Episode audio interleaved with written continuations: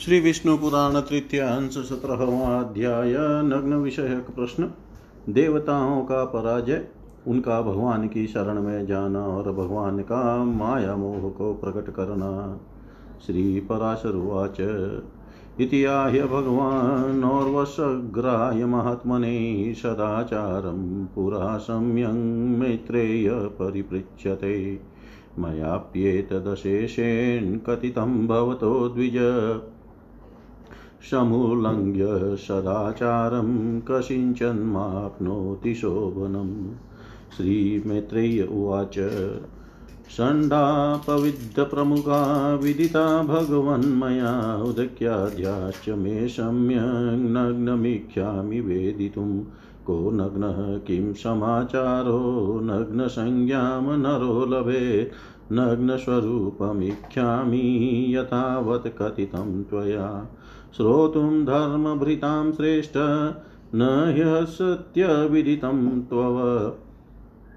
श्रीपराशरुवाच ऋगयजुषां संज्ञेयं त्रयीवर्णावृत्तिर्द्विज एतामुञ्जति यो मोहात् स्नग्नपातकी द्विज त्रयी समस्तवर्णानां द्विजसंवरणं यत नग्नो भवत्युञ्जितायामतस्तस्यां न संशय इदं च श्रूयतामन्यध्यम् अद्भिस्माय महात्मने कथयामास धर्मज्ञो वसिष्ठोऽस्मत्पितामह मयापि तस्य गततश्रुतमेतन्महात्मन नग्नसम्बन्धि मैत्रेय यत्पृष्टोऽहमिव त्वया।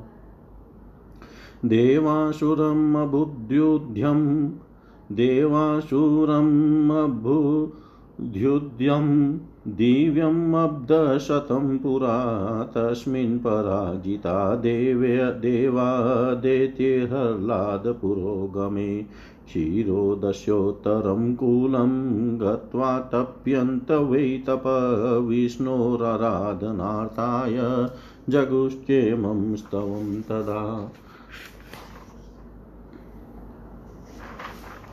देवाऊचु आराधनाय लोकानां विष्णोरिशस्य यां गिरिम् आराधनाय लोकानां विष्णोरिशस्य यां गिरं। वक्ष्याम्यो भगवानाद्यस्तया विष्णु प्रसीदतु। यतो भूतान्यशेषानि प्रसुतानि महात्मन यस्मिंश्च लयमेष्यन्ति कस्तं स्तोतुमिहेश्वर तथाप्यराति विध्वंसध्वस्तवीर्याभयार्थिन त्वां स्तोष्यामस्तोक्तीनां याथार्थ्यं नैव गोचरे। त्वमुर्विसलिलं वग्निर्वायुर्का वायुराकाशमेव च समस्तमन्तःकरणं प्रधानं तत्परपुमान् एकं तवेतद्भूतात्मन्मूर्तामूर्तमयं वपु आब्रह्मस्तम्भपर्यन्तं स्थानकालविभेदवत्, तत्रेष तव यत् पूर्वं त्वन्नाभिकमलोद्भवं रूपं विश्वोपकाराय। तस्मै ब्रह्मात्मने नमः। शक्रार्करुद्रवस्व विश्वमरुतसोमादिभेद्वत्वयमेकं स्वरूपं ते तस्मै देवात्मने नमः। दम्भप्रायसम्बोधितिख्यातमवर्जितं यद्रूपं तव गोविन्द। तस्मै देत्यात्मने नमः। नातिज्ञानवहायस्मिन्नाडयस्तिमिततेजसी शब्दाधिलोभी यतस्मै तुभ्यं यक्षात्मने नमः। क्रौर्यमायामयं घोरं यचरूपं तवासितं निशाचरात्मने तस्मै नमस्ते पुरुषोत्तम। स्वर्गस्थधर्मिषधर्मफलोपकरणं तव धर्माख्यं च तथा नमस्तस्मै जनार्दन। हर्षप्रायं संसर्गी गतिमदगमनादिषु सिद्धाख्यं तव यद्रूपं तस्मै सिद्धात्मने नमः। अतिथिक्षायनं क्रूरम् उपभोगसहं हरे द्विजिहं तव यद्रूपं तस्मै नागात्मने नमः। अवबोधि च यच्छान्तं दोषं पकल्मषम् ऋषिरूपात्मने तस्मै विष्णोरूपाय ते नमः। भक्षयन्त्यतः कल्पान्ते भूतानि यदवारितं त्वदरूपं पुण्डरीकाक्ष, तस्मै कालात्मने नमः। संभक्ष्य सर्वभूतानि, देवादिन्यविशेषत, नृत्यन् नृत्यत्यन्ते च यद्रूपं, तस्मै रुद्रात्मने नमः। प्रवृत्त्या रजसो यच कर्मणां कर्णात्मकं जनार्दन नमस्तस्मै त्वदरूपाय नरात्मने अष्टाविंशद्वधोपेतं यद्रूपं तामसं तव उन्मार्गगामि सर्वात्मस्तस्मै वश्यात्मने नमः यज्ञाङ्गभूतं यद्रूपं जगतस्थितिसाधनं वृक्षादिभे देशडभेदी तस्मै मुख्यात्मने नमः। तिर्यङ्गमनुष्यदेवादिव्योमशब्दादिकं च यत्त्वरूपं तवादे सर्वस्य तस्मै सर्वात्मने नमः। प्रधान्बुद्ध्यादिमयादशेषाध्यदन्यदस्मात् परमं परात्मन।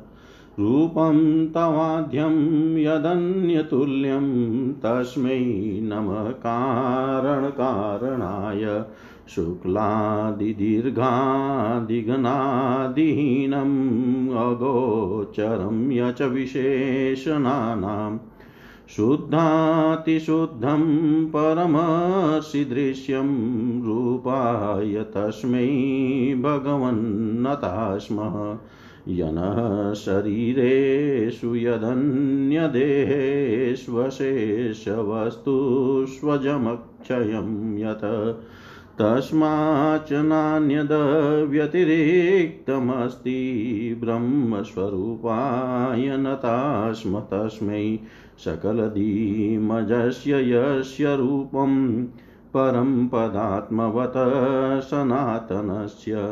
तमनिधनमशेषबीजभूतं प्रभुममलं प्रणतास्म वासुदेवं प्रभुममलं प्रणतास्म वासुदेवम् श्रीपराशरुवाच, स्तोत्रस्य चावसाने ते ददृशुः परमेश्वरं शङ्खचक्रगदापाणिं, गरुडस्थं सुराहरिम्। तमुचोष्कलादेवा प्रणिपात पुरःसरं प्रसिद्धनाथ देत्येभस्त्राही नशरणार्थिन त्रैलोक्ययज्ञभागाश्च देतेर्लादपुरोगमे हतानो ब्रह्मणोऽप्याज्ञायमुल्लङ्घय परमेश्वर।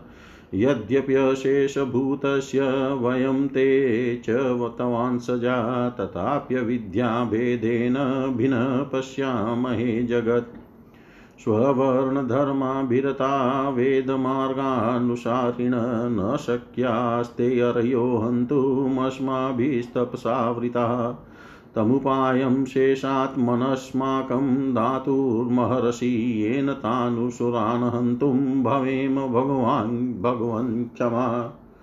श्रीपराशरुवाच इति युक्तो भगवान् सतेभ्यो मायामोहं शरीरतः समुत्पाद्य ददो विष्णुप्राह सुरोत्तमान् मायामोहोऽयमखिलान् दैत्यास्तान् मोहयिष्यति ततो वध्या भविष्यन्ति वेदमार्गबहिष्कृताः स्थितो स्थितस्य ते स्थितो स्थितस्य मे वध्या परिपन्थिनः ब्रह्मणो हि अधिकारस्य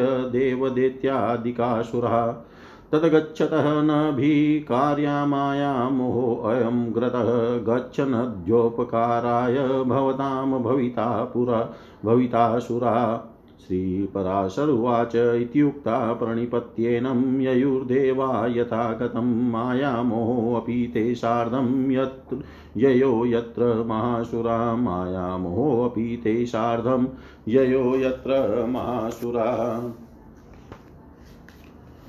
श्री पराशर जी बोले, हे मैत्रेय पूर्व काल में महात्मा सगर से उनके पूछने पर भगवान औरव ने इस प्रकार गृहस्थ के सदाचार का निरूपण किया था। हे द्विज, मैंने भी तुमसे इसका पूर्णतः वर्णन कर दिया। कोई भी पुरुष सदाचार का उल्लंघन करके सदगति नहीं पा सकता।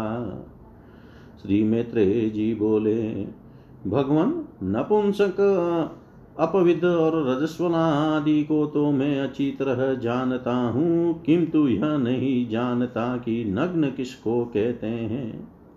अतः इस समय मैं नग्न के विषय में जानना चाहता हूँ। नग्न कौन है और किस प्रकार के आचरण वाला पुरुष नग्न संज्ञा प्राप्त करता है? हे धर्मात्माओं, में श्रेष्ठ, मैं आपके द्वारा नग्न के स्वरूप का यथावत वर्णन सुनना चाहता हूँ, क्योंकि आपको कोई भी बात अविदित नहीं है। श्री पराशर जी बोले, हे द्विज, ऋक साम और यजु यह वेद त्रही वर्णों का आवरण स्वरूप है। जो पुरुष मोह से इसका त्याग कर देता है, वह पापी नग्न कहलाता है। ये भ्रमण समस्त वर्णों का संवरण ढकने वाला वस्त्र वेद त्रयी है। इसलिए उसका त्याग कर देने पर पुरुष नग्न हो जाता है, इसमें कोई संदेह नहीं है। हमारे पितामह, धर्मज्ञ वशिष्ठ जी ने इस विषय में महात्मा भीष्म जी से जो कुछ कहा था, वह श्रवण करो। हे मैत्रेय, तुमने जो मुझसे नग्न के विषय में पूछा है, इस संबंध में भीष्म के प्रति वर्णन करते समय मैंने भी महात्मा वशिष्ठ जी का कथन सुना था। पूर्व काल में किसी समय सौ दिव्य वर्ष तक देवता और असुरों का परस्पर युद्ध हुआ। उसमें ह्लाद प्रभृति देत्यों द्वारा देवगण पराजित हुए। अतः देवगण ने क्षीर सागर के उत्तरीय तट पर जाकर तपस्या की और भगवान विष्णु की आराधना के लिए उस समय इस स्तव का गान किया। देवगण बोले, हम लोग लोकनाथ भगवान विष्णु की आराधना के लिए जिस वाणी का उच्चारण करते हैं, उससे वे आद्य पुरुष श्री विष्णु भगवान प्रसन्न हो। जिन परमात्मा से संपूर्ण भूत उत्पन्न हुए हैं और जिनमें वे सब अंत में लीन हो जाएँगे, संसार में उनकी स्तुति करने में कौन समर्थ है? हे प्रभो, यद्यपि आपका यथार्थ स्वरूप वाणी का विषय नहीं है तो भी शत्रुओं के हाथ से विध्वस्त होकर पराक्रमहीन हो जाने के कारण हम अभय प्राप्ति के लिए आपकी स्तुति करते हैं।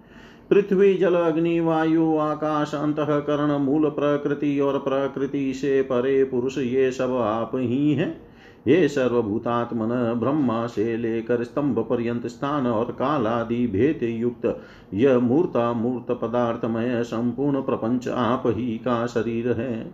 आपके नाभि कमल से विश्व के उपकारार्थ प्रकट हुआ जो आपका प्रथम रूप है। हे ईश्वर, उस ब्रह्म स्वरूप को नमस्कार है।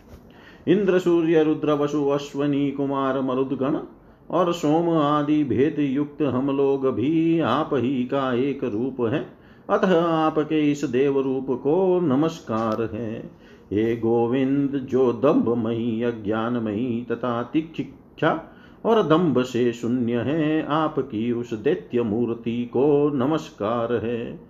जिस मंद सत्व स्वरूप में हृदय की नाड़ियाँ अत्यंत ज्ञान वाहिनी नहीं होती तथा जो शब्दादि विषयों का लोभी होता है, आपके उस यक्ष रूप को नमस्कार है। हे पुरुषोत्तम, आपका जो क्रूरता और माया से युक्त घोर तमोमय रूप है, उस राक्षस स्वरूप को नमस्कार है। हे जनार्दन, जो स्वर्ग में रहने वाले धार्मिक जनों के याग आदि सधर्मों के फल सुख आदि की प्राप्ति कराने वाला आपका धर्म नामक रूप है, उसे नमस्कार है। जो जल, अग्नि आदि गमनीय स्थानों में जाकर भी सर्वदा निर्लिप्त और प्रसन्नता में रहता है वह सिद्ध नामक रूप आप ही का है ऐसे सिद्ध रूप स्वरूप आपको नमस्कार है। हे हरे, जो अक्षमा का आश्रय अत्यंत क्रूर और कामोपभोग में समर्थ आपका द्विजीव दो जीव वाला रूप है, उन नाग स्वरूप आपको नमस्कार है। हे विष्णु, जो ज्ञानमय, शांत दोष रहित और कलमशहीन है, उस आपके मुनिमय स्वरूप को नमस्कार है। जो कल्पांत में अनिवार्य रूप से समस्त भूतों का भक्षण करता है, कर जाता है। हे पुंडरीकाक्ष, आपके उस काल स्वरूप को नमस्कार है। जो प्रलय काल में देवता आदि समस्त प्राणियों को सामान्य भाव से भक्षण करके नृत्य करता है, आपके उस रुद्र स्वरूप को नमस्कार है। रजोगुण की प्रवृत्ति के कारण जो कर्मों का करण रूप है, हे जनार्दन, आपके उस मनुष्यात्मक स्वरूप को नमस्कार है। हे सर्वात्मन, जो अट्ठाईस वध युक्त तमोमय और उन्मार्ग गामी है, आपके उस पशु रूप को नमस्कार है। जो जगत की स्थिति का साधन और यज्ञ का अंग भूत है, तथा वृक्षलता, गुल्म, विरुद्ध, तृण और गिरी इन छह भेदों से युक्त है उन मुख्य उद्भिद रूप आपको नमस्कार है। तिरक मनुष्य तथा देवता, आदि प्राणी, आकाश आदि, पंचभूत और महा और शब्द आदि अनेक गुण, उनके गुण, ये सब, सबके आदि भूत आप ही के रूप हैं। अतः आप सर्वात्मा को नमस्कार है। हे परमात्मन प्रधान और महतत्वादि रूप इस संपूर्ण जगत से जो परे है, सबका आदि कारण है तथा जिसके समान कोई अन्य रूप नहीं है, आपके उस प्रकृति आदि कारणों के भी कारण रूप को नमस्कार है। हे भगवान, जो शुक्लादि रूप से दीर्घता आदि परिमाण से तथा घनता आदि गुणों से रहित है इस प्रकार जो समस्त विशेषणों का अविषय है, तथा परमर्शियों का दर्शनीय एवं शुद्धाति शुद्ध है, आपके उस स्वरूप को हम नमस्कार करते हैं। जो हमारे शरीरों में, अन्य प्राणियों के शरीरों में तथा समस्त वस्तुओं में वर्तमान है, अजन्मा और अविनाशी है, तथा जिससे अतिरिक्त और कोई भी नहीं है, उस ब्रह्म स्वरूप को हम नमस्कार करते हैं। परम पद ब्रह्म ही जिनका आत्मा है, ऐसे जैसे सनातन और अजन्मा भगवान का यह सकल प्रपंच रूप है। उस सब के बीजभूत अविनाशी और निर्मल प्रभु वासुदेव को हम नमस्कार करते हैं। श्री पराशर जी बोले, हे मित्र स्तोत्र के समाप्त हो जाने पर देवताओं ने परमात्मा श्री हरि को हाथ में शंख, चक्र और गदा लिए तथा गरुड़ पर आरूढ़ हुए अपने समुख विराजमान देखा।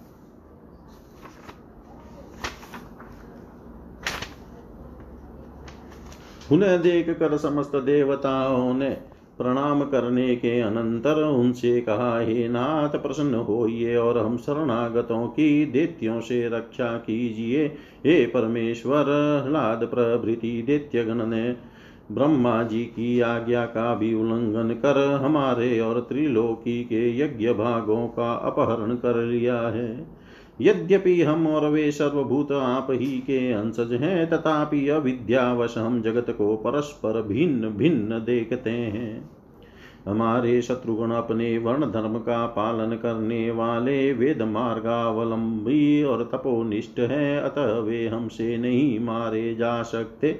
अतः ये सर्वात्मन, जिससे हम उन असुरों का वध करने में समर्थ हो, ऐसा कोई उपाय आप हमें बतलाइए। श्री पराशर जी बोले, उनका ऐसा कहने पर भगवान विष्णु ने अपने शरीर से माया मोह को उत्पन्न किया और उसे देवताओं को देकर कहा, यह माया मोह उन संपूर्ण दैत्यगण को मोहित कर देगा। तब वे वेद मार्ग का उल्लंघन करने से तुम लोगों से मारे जा सकेंगे। हे देवगण, जो कोई देवता अथवा दैत्य ब्रह्मा जी के कार्य में बाधा डालते हैं, वे सृष्टि की रक्षा में तत्पर मेरे वध्य होते हैं। अतः हे देवगण, अब तुम जाओ, डरो मत, यह माया मोह आगे से जाकर तुम्हारा उपकार करेगा। श्री पराशर जी बोले, भगवान की ऐसी आज्ञा होने पर देवगण उन्हें प्रणाम कर जहाँ से आए थे, वहाँ चले गए तथा उनके साथ माया मोह भी जहाँ असुरगण थे, वहाँ गया। इति श्री विष्णुपुराणे तृतीयांशे सप्तदशोऽध्याय सर्वं श्रीशां सदाशिवार्पणम् अस्तु ॐ विष्णवे नमः ॐ विष्णवे नमः ॐ विष्णवे नमः। श्री विष्णु पुराण तृतीय अंश अठारवा अध्याय माया मोह रसुरों का संवाद तथा राजा शतधनु की कथा श्री पराशर उवाच तपस्यभिरतान् सोऽत मायामोहो महासुरान् मेत्रेयदृशे गत्वा नर्मदातीरसंसृतान्। ततो दिगम्बरो मुण्डो बहिः पीचधरो द्विज। मायामोहसुरान् श्लक्ष्णमिदं वचनमब्रवीत्। मायामोहवाच हे दैत्यपतयो भृतः यदर्थं तप्यते तपः तपस वातपारत्र्यं तपसः फलमिच्छत। पारत्रय फललाभाय तपश्चर्या महामते अस्माभिर्यमारब्धा किं वाते अत्र विवक्षितं? मायामोहवाच कुरुध्वं मम वाक्यानि यदि मुक्तिमभीप्सत, हरध्वमेनं धर्मं च मुक्तिद्वारं संवृतं। धर्मो विमुक्तेरहो अयं नेतस्मादपरो वर, अत्रैव संस्थितः। स्वर्गं विमुक्तिं वा गमिष्यतः। हर्ध्वं धर्ममेतं च सर्वे यूयं महाबला। श्रीपराशरुवाच एवं प्रकारेर्बहुवियुक्तिदर्शनचर्चिते मायामोहेन ते दैत्या वेदमार्गादपाकृता। धर्मायेतद्धर्माय सदेतन सदित्यपि विमुक्तये त्विदं नेतद्विमुक्तिं सम्प्रयच्छति। परमार्थोऽयमत्यर्थं परमार्थो न चाप्ययं कार्यमेतत् कार्यं च नेतदेवं स्फुटं त्विदम्। दिग्वाससामयं धर्मो धर्मोऽयं बहुवाससाम् इत्यनेकान्तवादं च मायामोहेन तेन दर्शयता देत्या स्वधर्मं त्याजिता द्विज। अहेते तं महाधर्मं मायामोहेन ते यतः प्रोक्तास्तमाश्रिता धर्मा धर्ममाहृतास्तेन ते अभवन् त्रयीधर्मसमुत्सर्गं मायामोहेन ते सुराकारितास्तन्मया ह्य संस्थौ ततोऽन्ये तत्प्रचोदिताः तेरप्यन्ये परे तेश्च तेरप्यन्ये परे च ते अल्पेरहोभिसन्त्यक्ता ते ते प्रायशस्त्रैः पुनश्च रक्तां वरधृङ्गमायामोहो जितेन्द्रियन्यानाः सुरान् गत्वा मृदवल्पमधुराक्षरम् स्वर्गार्थं यदि वो वाञ्छा निर्वाणात् मतासुरा तद्दलं पशुघातादिदुष्टधर्मे निर्बोधत।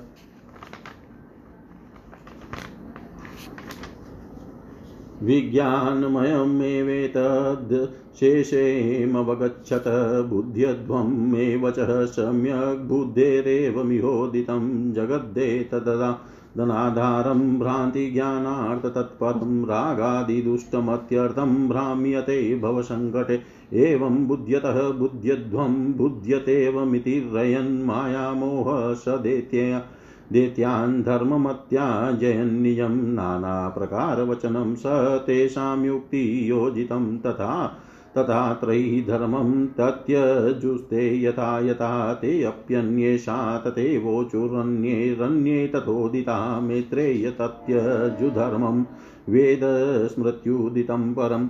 अन्यानप्यन्यपाषण्डप्रकारैर्बहुभिद्विजः देतेयान् मोहयामाश मायामोहोऽतिमोहकृतः स्वल्पेनेव हि कालेन मायामोहेन ते असुरा मोहितास्त्यत्यजु सर्वां त्रयीमार्गाश्रितां कथाम् केचिद्विनिन्दां वेदानां देवानाम् अपरे द्विज यज्ञकर्मकलापस्य तथान्ये च द्विजन्मनाम् नेतद्युक्तिसहं वाक्यं हिंसा धर्माय चेष्यते हविष्यनः लद् धानी फलायेत्यर्भकोदितं यज्ञैरनेकदेवत्वमवाप्येन्द्रेण भुज्यते शम्यादि यदि चेतकाष्ठं तद्वरं पत्रभुक् पशु नियतस्य पशोर्यज्ञै स्वर्गप्राप्तिरदिश्यते स्वपिता यजमानेन किन्नु तस्मान् हन्यते तृप्तये जायते पुंसो भुक्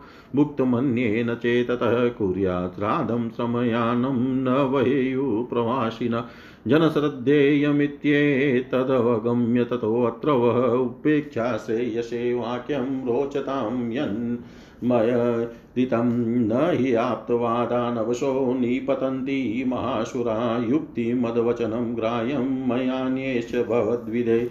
श्रीपराशरुवाच मायामोहेन ते दैत्यः प्रकारेर्बहुभिरस्ततः व्युत्थापिता यथा नेषां त्रयी कश्चिदयो दरोचयति तमुन्मार्गया तेषु तेषु दैत्येषु ते अमरा उद्योगं परमं कृत्वा युद्धाय समुपस्थिता। ततो देवासुरं युद्धं पुनरेवाभवद्विजहताश्च ते असुरा देवेशन्मार्गपरिपन्थिन स्वधर्मकवचं तेषां बुध्यत् प्रथमं द्विज, तेन रक्षा भवतपूर्वं नेषुर्नष्टे च तत्र ते ततो मित्रेयतन्मार्गवर्तिनो ये भवञ्जना नग्नास्ते तेर्यत त्यक्तं त्रयीसंवरणं तथा ब्रह्मचारी गृहस्थश्च वानप्रस्थस्तथाश्रमी परिव्राडवा चतुर्थोऽत्र पञ्चमो नोपपद्यते। यस्तु सन्त्यज्य ग्रास्त्यं वानप्रस्थो न जायते, परिव्राट चापि मेत्रेय सनग्नपापकृन्नरः नित्यानां कर्मणां विप्र, तस्य हानिरहर्निशम् अकुर्वन् विहितं कर्मशक्तः पतति तद्दिने।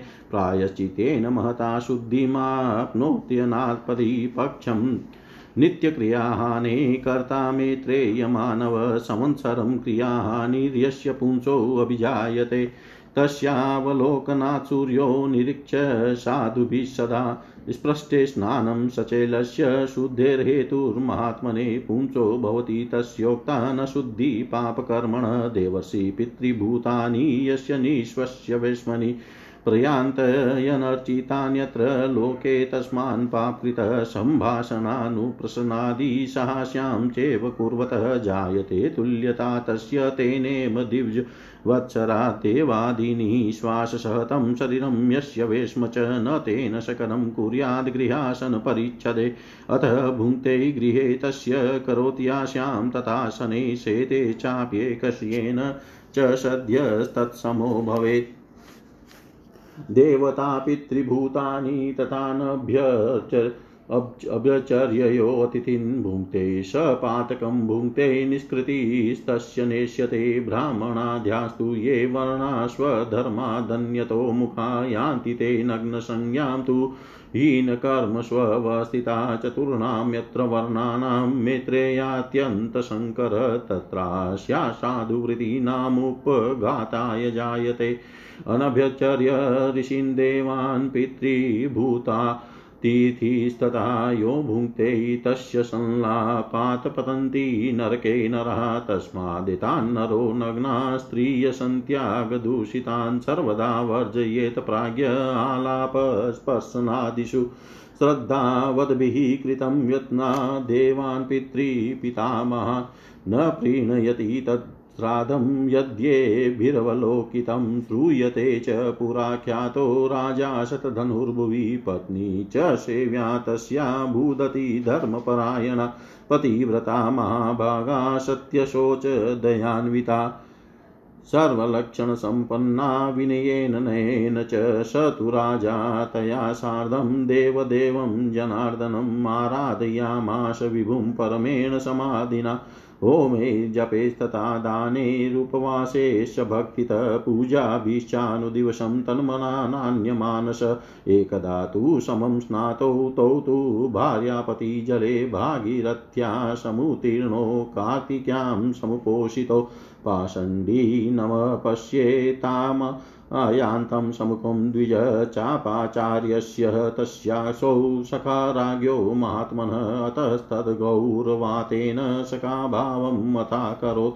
न तु सा वाग्यता देवी तस्य पत्नी पतिव्रता उपोषिता स्मृतिः रविं तस्मिन् दृष्टे ददश च समागम्य यथा न्यायं दम्पतितौ यथाविधि विष्णुपूजादिकं सर्वं कृतवन्तो द्विजोतम। कालेन गचता राजा ममाराशो सपत्निजत अन्वारुरोहतं देवी चितास्तं भूपतिं पतिम्। स तु तेनापचारेण स्वाजज्ञै वसुधाधिप उपोषितेन पाषण्डन् संलापो यत्कृतोऽभवत् सा तु जातिस्मरः जज्ञे काशीरात्सुता शुभा सर्वविज्ञानसम्पूर्णा सर्वलक्षणपूजिता तां पिता दातु कामोऽबुद्धराय विनिवारितः, तयेव तन्वया विरतो विवारां राम्बतो नृप तत्सहा दिव्यया दृष्ट्या दृष्ट्वा श्वानं निजपतिं विधि साख्यं पुरं गत्वा तदवस्तं ददर्शतं। तं दृष्टवेव महाभागं स्वभूतं तु पतिं तदा ददौ तस्मै वराहारं सत्कार शुभा। भुञ्जन् दत्तं तया चोन्नमतिमृष्टमभीप्सितम् स्वजातिललितं कुर्वन् बहु चाटु चकार वै अतीव व्रीडिता बाला कुर्वता चाटु तेन सा प्रणामपूर्वमाहेदं दयितं तं कुयो निजं स्मर्यतां तन्महाराज दाक्षिण्यललितं त्वया येन स्वयोनिमापनो मम चाटुकारो भवान् पाषण्डिनं समाभाष्य तीर्थस्नानादनन्तरं प्राप्तो वशी कुत्सितां योनिं किनः स्मरसि तत्प्रभो श्रीपराशरुवाच तयेव स्मारिते तस्मिन् पूर्वजातिकृते तदा दद्यो चिरमतावाप निर्वेदमति दुर्लभं निर्विणचितस्य ततो निर्गम्य नगराद्वै मरुतप मरुतप्रपतनं कृत्वा सार्कालिं योनिमागतः सापि द्वितीये सम्प्राप्ते वीक्षय दिव्येन चक्षुषा ज्ञात्वा शृङ्गालं तं द्रष्टुं ययो कोलाहलं गिरि तत्रापि दृष्ट्वा तं प्राह सार्गालिं योनिमागतं भर्तारमपि चार्वङ्गी तनया पृथिवीक्षिता। अपि स्मरसि राजेन्द्र स्वयोनिस्तस्य यन्मया प्रोक्तं ते पूर्वचरितं पाषण्डालापसंश्रयम्। पुनस्तयोक्तं च स ज्ञात्वा सत्यं सत्यवताम्बरः काननेश निराहारस्तत्याज स्वं कलेवरम्। भूयस्ततो वृको यज्ञे गत्वा तं निर्जने वने स्मारयामाश भर्तारं पूर्ववृतमनिनिन्दिता न त्वं वृको महाभाग राजा शतधनुर्भवान् स्वाभूत्वा त्वं श्रीगालोऽभूर्वकत्वं साम्प्रतं गतः स्मारितेन यदा त्यक्तस्तेनात्मा गृध्रता गतः पापाशा पुनश्चेनं बोधयामाश भामिनी नरेन्द्र स्मर्यतामात्मा हि ते गृध्रचेष्टया पाषाण्डालापजातोऽयं दोषो यद्गृध्रतां गतः, ततः काकत्वमापनं समनन्तरजन्मनि उवाच तन्वी भर्तारमुपलभ्यात्मयो गतः अशेषभूभृतः पूर्वं वश्यास्मै बलिं दधु स त्वं काकत्वमापन्नो जातोऽध बलिभुप्रभो। एक एवमेव च काकत्वै स्मारितस्य पुरातनं तत्याज भूपति प्राणान् च। मयूरत्वै ततः वै चकारानुगतिं शुभादते प्रतिक्षणं भोज्यैर्बाला तज्जाति भोजने। ततस्तु जनको राजा वाजिमेदं महाक्रतुं चकार तस्यावभृते स्नापयामास तं सदा। शश्नौ स्वयं च तन्वङ्गी स्मारयामास चाचितं यथाशोष्वशृगालदा शृगालादियोनिं जग्राह पार्थिव स्मृतजन्मक्रमशोऽतः तत्याजः स्वकलेवरं जज्ञेश जनकस्येव पुत्रो वशोषु महात्मन ततः तन्वी विवाहार्थं चोदयत्। स कापि कार्यामाश, तस्या राजा स्वयंवर, स्वयंवरे कृते शातं सम्प्राप्तं पतिमात्मनः वर्यामाश भूयोऽपि भर्तृभावेन भामिनि। बुभुजे च तया सार्धं सम्भोगा नृपनन्दन, पीतर्युपरते राज्यं विदेहेषु चकार च स याजयज्ञानसु बहुनदन्धौ दानानि चार्तिनां पुत्रानुपादयामास युधे च सहारिभिः। राज्यं भुक्त्वा यथा न्यायं पालयित्वा वसुन्धरां त्याज स प्रियान् प्राणान् सङ्ग्रामे धर्मतो नृपः। ततश्चितास्तं तं भूयो भर्तारं शाशुभेक्षणान् वारुरोह विधिवध्यथा पूर्वं मुदान्वितः ततो वापतयदार्धं राजपुत्र्या सपातिव इन्द्रानतीत्य वै लोकान् लोकन् लोकान् प्राप तदाक्षया स्वर्गाक्षयत्वमतुलं दाम्पत्यम् अतिदुर्लभं प्राप्तं पुण्यफलं प्राप्य संशुद्धिं तां द्विजोतम। एष पाषण्डसम्भाषादोष प्रोक्तो मया द्विज तथाश्वमेधावभृतस्नानमाहात्म्यमेव च। तस्मात् पाषण्डिभिः पापेरालापस्पर्शनं त्यजेत् विशेषतः क्रियाकाले यज्ञादौ चापि दीक्षित। क्रियाहानिर्गृहे यस्य मासमेकं प्रजायते तस्यावलोकनात् सूर्य पश्येतमतिमानर किं पुनः येस्तु सन्त्यक्ता त्रयी सर्वात्मना द्विज पाषण्ड। भोजिभिः पापैर्वेदवाद्विरोधिभिः सहालापस्तु संसर्गः सहास्या चातिपापिनी पाषण्डिभिः दुराचारे तस्मातान् परिवर्जयेत् पाषण्डिनो विकर्मास्तान् वेडालव्रतीकान् छटान् हेतुकानवकवृत्तिश्च वाङ्मात्रेणापि नार्चयेत् दूरतस्थेस्तु सम्पर्कस्त्याज्यश्चाप्याति पापिभिः पाषण्डिभिः दुराचारे तस्मातान् परिवर्जयेत्। एते नग्नास्तवाख्याता दृष्टास्त्राधोपघातका येषां सम्भाषणात् पुंसां दीनं पुण्यं प्रणश्यति। एते पाषण्डिनी पापान हि एतानाल्पेदबुधः पुण्यं नश्यति। सम्भाषाद्देतेषां तद्दिनोद्भवम् पुंसां जटाधरणमौण्डयवतामृते मोघाशिनामखिल शौच निराकृतानां तोयप्रधान पितृपीड पिण्डबहिष्कृतानां सम्भाषणादपि नरा नरकं प्रयान्ति, सम्भाषणादपि नरा नरकं प्रयान्ति। श्री पराशर जी बोले हे मैत्रेय पूर्व काल में महात्मा सगर से पूछने पर श्री पराशर जी बोले, हे मैत्रेय, तदनंतर माया मोह ने देवताओं के साथ जाकर देखा कि असुरगण नर्मदा के तट पर तपस्या में लगे हुए हैं। तब उस मयूर पिछधारी दिगंबर और मुंडित केश माया मोह ने असुरों से अति मधुर वाणी में इस प्रकार कहा माया मोह बोला, हे दैत्यपतिगण, कहिए आप लोग किस उद्देश्य से तपस्या कर रहे हैं? आपको किसी लौकिक फल की इच्छा है या पारलौकिक की? असुरगण बोले, हे महामते, हम लोगों ने पारलौकिक फल की कामना से तपस्या आरंभ की है। इस विषय में तुमको, हमसे क्या कहना है? माया मोह बोला, यदि आप लोगों को मुक्ति की इच्छा है तो जैसा मैं कहता हूँ, वैसा करो। आप लोग मुक्ति के खुले द्वार रूप इस धर्म का आदर कीजिए। यह धर्म मुक्ति में परमोपयोगी है इससे श्रेष्ठ अन्य कोई धर्म नहीं है। इसका अनुष्ठान करने से आप लोग स्वर्ग अथवा मुक्ति जिसकी कामना करेंगे, प्राप्त कर लेंगे। आप सब लोग महाबलवान हैं, अतः इस धर्म का आदर कीजिए। श्री पराशर जी बोले इस प्रकार नाना प्रकार की युक्तियों से अतिरंजित वाक्यों द्वारा माया मोहन ने दैत्य गण को वैदिक मार्ग से भ्रष्ट कर दिया।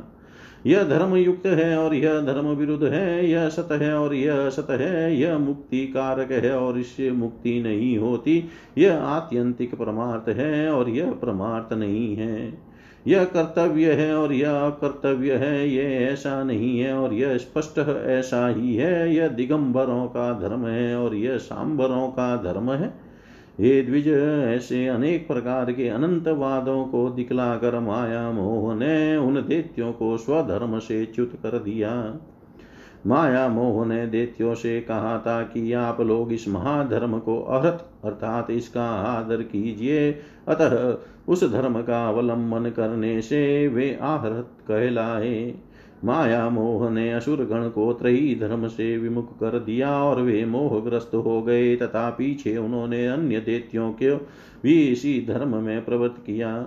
उन्होंने दूसरे दैत्यों को, दूसरों ने तीसरे को, तीसरे ने चौथे को, तथा उन्होंने औरों को और इसी धर्म में प्रवृत्त किया। इस प्रकार थोड़े ही दिनों में द्वितीय गण ने वेद त्रयी का प्राय त्याग कर दिया। तदनंतर जितेंद्रिय माया, मोहन ने रक्त वस्त्र जा धारण कर अन्य अन्य सुरों के पास जा। उनसे मृदु, अल्प और मधुर शब्दों में कहा, हे असुरगण, यदि तुम लोगों को स्वर्ग अथवा मोक्ष की इच्छा है तो पशु, हिंसा आदि दुष्ट कर्मों को त्याग कर बोध प्राप्त करो। यह संपूर्ण जगत विज्ञानमय है। ऐसा जानो, मेरे वाक्यों पर पूर्णतया ध्यान दो। इस विषय में बुद्ध जनों का ऐसा ही मत है कि यह संसार अनाधार है। ब्रह्मचन्य पदार्थों की प्रतीति पर ही स्थित है तथा राग आदि दोषों से दूषित है। इस संसार संकट में जीव अत्यंत भटकता रहता है। इस प्रकार बुद्ध्यतः जानो बुद्ध्यध्वम समझो, बुद्ध्यतः जानो आदि शब्दों से बुद्ध धर्म का निर्देश कर माया मोह ने देत्यों से उनका निज धर्म छुड़ा दिया। माया मोह ने ऐसा नाना प्रकार क, के युक्ति युक्त वाक्य कहे जिससे उन दैत्य गण ने त्रही धर्म को त्याग दिया। उन दैत्य गण ने अन्य दैत्यों से तथा अन्यों ने अन्य अन्य से ऐसे ही वाक्य कहे हे मैत्रेय इस प्रकार उन्होंने श्रुति स्मृति विहित अपने परम धर्म को त्याग दिया। हे द्विज मोहकारी माया मोह ने और भी अनेकानेक दैत्यों को भिन्न भिन्न प्रकार के विध पाखंडों से मोहित कर दिया। इस प्रकार थोड़े ही समय में माया मोह के द्वारा मोहित होकर असुरगण ने वैदिक धर्म की बातचीत करना भी छोड़ दिया। हे द्विज, उनमें से कोई वेदों की, कोई देवताओं की, कोई यागिक कर्म कलापों की तथा कोई ब्राह्मणों की निंदा करने लगे, वे कहने लगे हिंसा से भी धर्म होता है यह सा यह बात किसी प्रकार युक्ति संगत नहीं है। अग्नि में हवी जलाने से फल होगा, यह भी बच्चों की सी बात है। अनेकों यज्ञों के द्वारा देवत्व लाभ करके यदि इंद्र को समी आदि काष्ट का ही भोजन करना पड़ता है तो इससे तो पते खाने वाला पशु ही अच्छा है। यदि यज्ञ में बलि किए गए पशु को स्वर्ग की प्राप्ति होती है तो यजमान अपने पिता को ही क्यों नहीं मार डालता? यदि किसी अन्य पुरुष के भोजन करने से भी किसी पुरुष की तृप्ति हो सकती है तो विदेश की यात्रा के समय खाद्य पदार्थ ले जाने का परिश्रम करने की क्या आवश्यकता है? पुत्रगण घर पर ही श्राद्ध कर दिया करें। अतः यह समझ कर कि यह श्राद्ध आदि कर्म कांड लोगों की अंधश्रद्धा ही है, इसके प्रति उपेक्षा करनी चाहिए और अपने श्रेय साधन के लिए जो कुछ मैंने कहा है उसमें रुचि रखनी, करनी चाहिए। ये असुरगण, श्रुति आदि आप्त वाक्य कुछ आकाश से नहीं गिरा करते। हम तुम और अन्य सबको भी युक्ति युक्त वाक्यों को ग्रहण कर लेना चाहिए। श्री पराशर जी बोले, इस प्रकार अनेक युक्तियों से माया मोहन ने दैत्यों को विचलित कर दिया, जिससे उनमें से किसी की भी वेद त्रयी में रुचि नहीं रही। इस प्रकार दैत्यों के विपरीत मार्ग में प्रवृत्त हो जाने पर देवगण खूब तैयारी करके उनके पास युद्ध के लिए उपस्थित हुए। हे द्विज, तब देवता और असुरों में पुनः संग्राम चिड़ा। उसमें सन्मार्ग विरोधी दैत्यगण देवताओं द्वारा मारे गए। हे द्विज, पहले दैत्यों के पास जो स्वधर्म रूप कवच था, उसी से उनकी रक्षा हुई थी। अब की बार उसके नष्ट हो जाने से वे भी नष्ट हो गए। हे मैत्रेय, उस समय से जो लोग माया मोह द्वारा प्रवर्तित मार्ग का अवलंबन करने वाले हुए, वे नग्न कहलाए, क्योंकि उन्होंने वेद त्रयी रूप वस्त्र को त्याग दिया था। ब्रह्मचारी, ग्रस्तवान प्रस्त और सन्यासी, ये चार ही आश्रमी हैं, इनके अतिरिक्त पांचवा आश्रमी तो कोई नहीं है।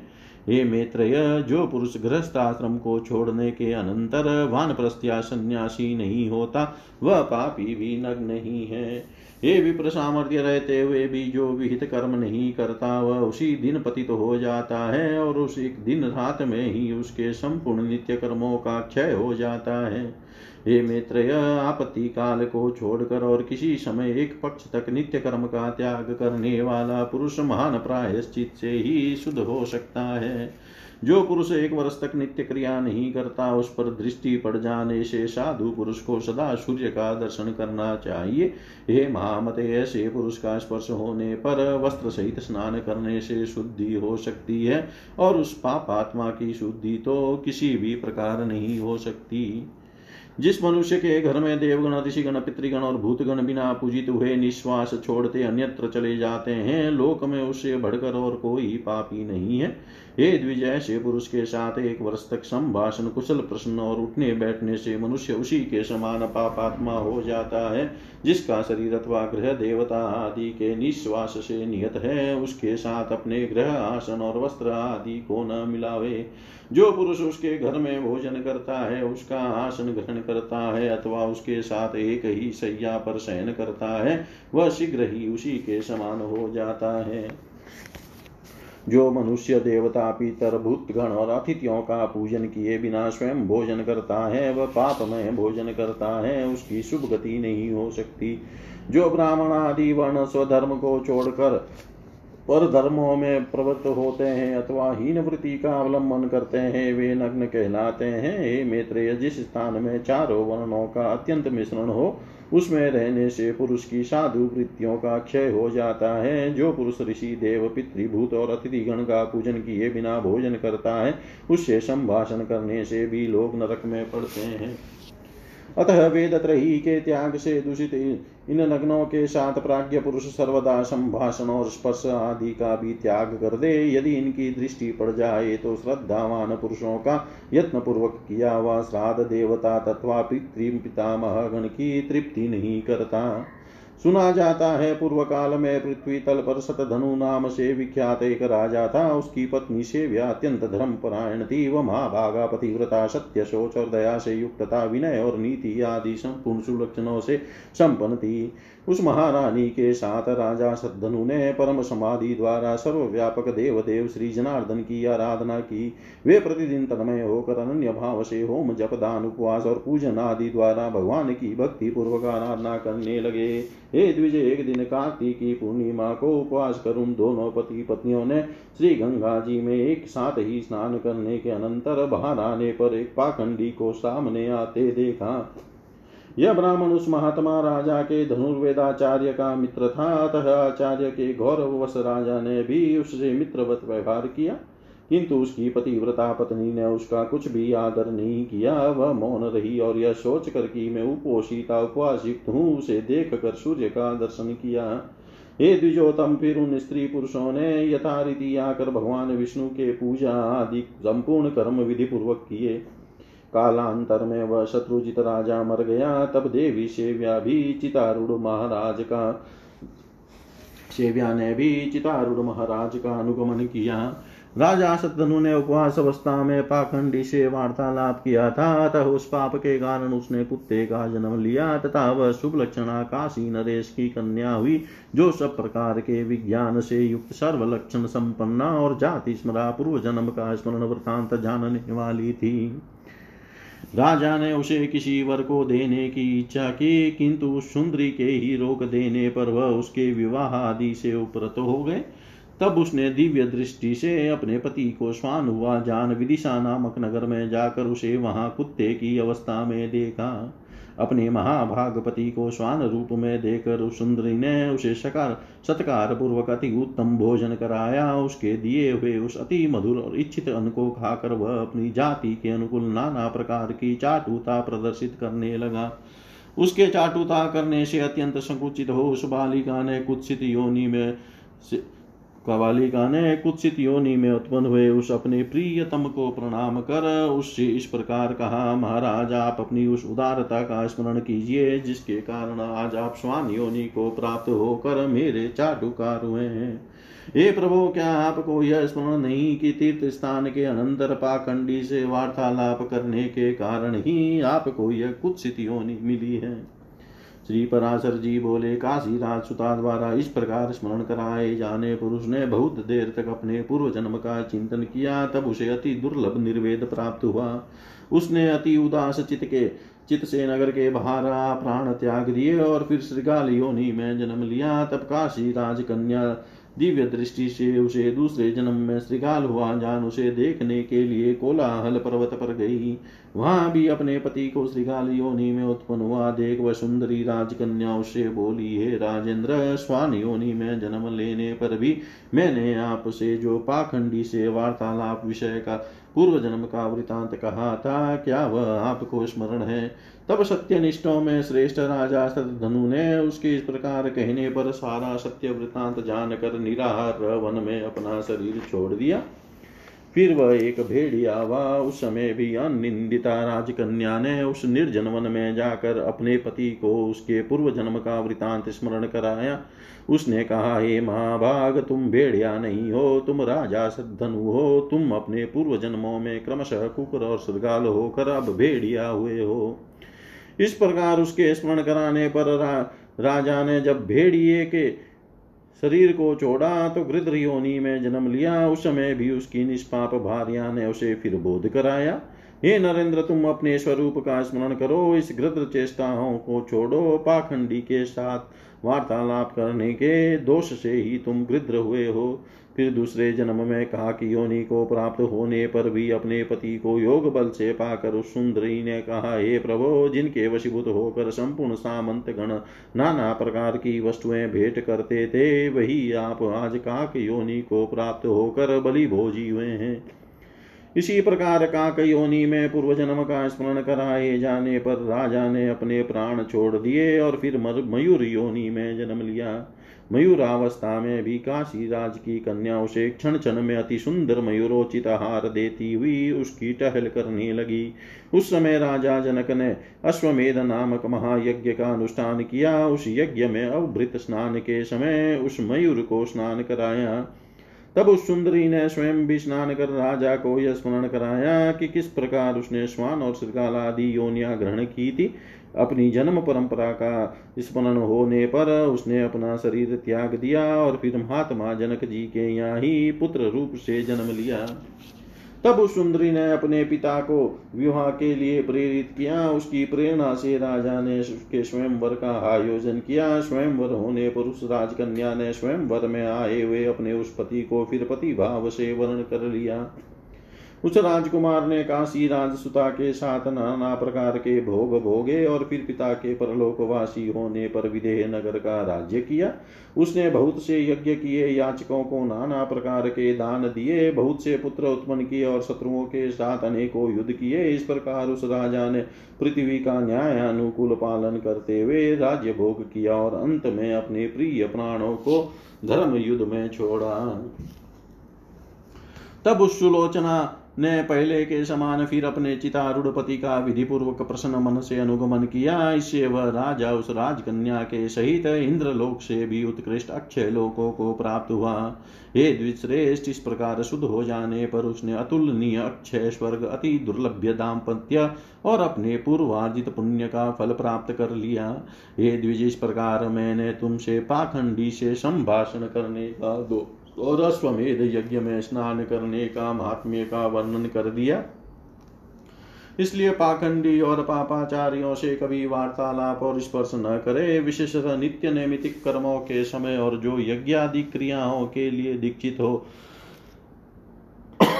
उसे तो उनका संसर्ग त्यागना अत्यंत आवश्यक है। जिसके घर में एक मास तक नित्य कर्मों का अनुष्ठान न हुआ हो, उसको देख लेने पर बुद्धिमान मनुष्य सूर्य का दर्शन करे। फिर जिन्होंने वेदरही का सर्वथा त्याग कर दिया है, तथा जो पाखंडियों का अन्न खाते और वेदिक मत का विरोध करते हैं, उन पापात्माओं के दर्शन आदि करने पर तो कहना ही क्या है? इन दुराचारी पाखंडियों के साथ वार्तालाप करने, संपर्क रखने और उठने बैठने में महान पाप होता है, इसलिए इन सब बातों का त्याग करें। पाखंडी, विकर्मी, विडाल व्रत वाले, दुष्ट स्वार्थी और बगुला भक्त लोगों का वाणी से भी आदर न करें।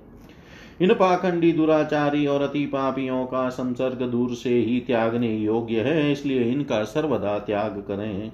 इस प्रकार मैंने तुमसे नग्नों की व्याख्या की, जिनके दर्शन मात्र से श्राद्ध नष्ट हो जाता है और जिनके साथ संभाषण करने से मनुष्य का एक दिन का पुण्य चिन्ह हो जाता है। ये पाखंडी बड़े पापी होते हैं। बुद्धिमान पुरुष इनसे कभी संभाषण न करे। इनके साथ संभाषण करने से उस दिन का पुण्य नष्ट हो जाता है। जो बिना कारण ही जटा धारण करते अथवा मुंड मुड़ाते हैं, देवता तिथि आदि को भोजन कराए बिना स्वयं ही भोजन कर लेते हैं। सब प्रकार से शोचहीन है तथा जलदान और पितृपिंड आदि से भी बहिष्कृत है। उन लोगों से वार्तालाप करने से भी लोग नरक में जाते हैं। इति श्रीविष्णुपुराणे तृतीयांशे अष्टादशोऽध्याय। सर्वं श्रीशां सदाशिवार्पणम् अस्तु। ॐ विष्णवे नमः, ॐ विष्णवे नमः, ॐ विष्णवे नमः। इति श्रीपराशरमुनि विरचिते श्रीविष्णुपरतत्त्वनिर्णायके श्रीमती विष्णुमहापुराणे तृतीयोऽंशः समाप्तः। ॐ पूर्णमद, पूर्णमिदं, पूर्णात्, पूर्णमुदच्यते। पूर्णस्य, पूर्णमादाय, पूर्णमेवावशिष्यते। ॐ शान्ति शान्ति शान्ति।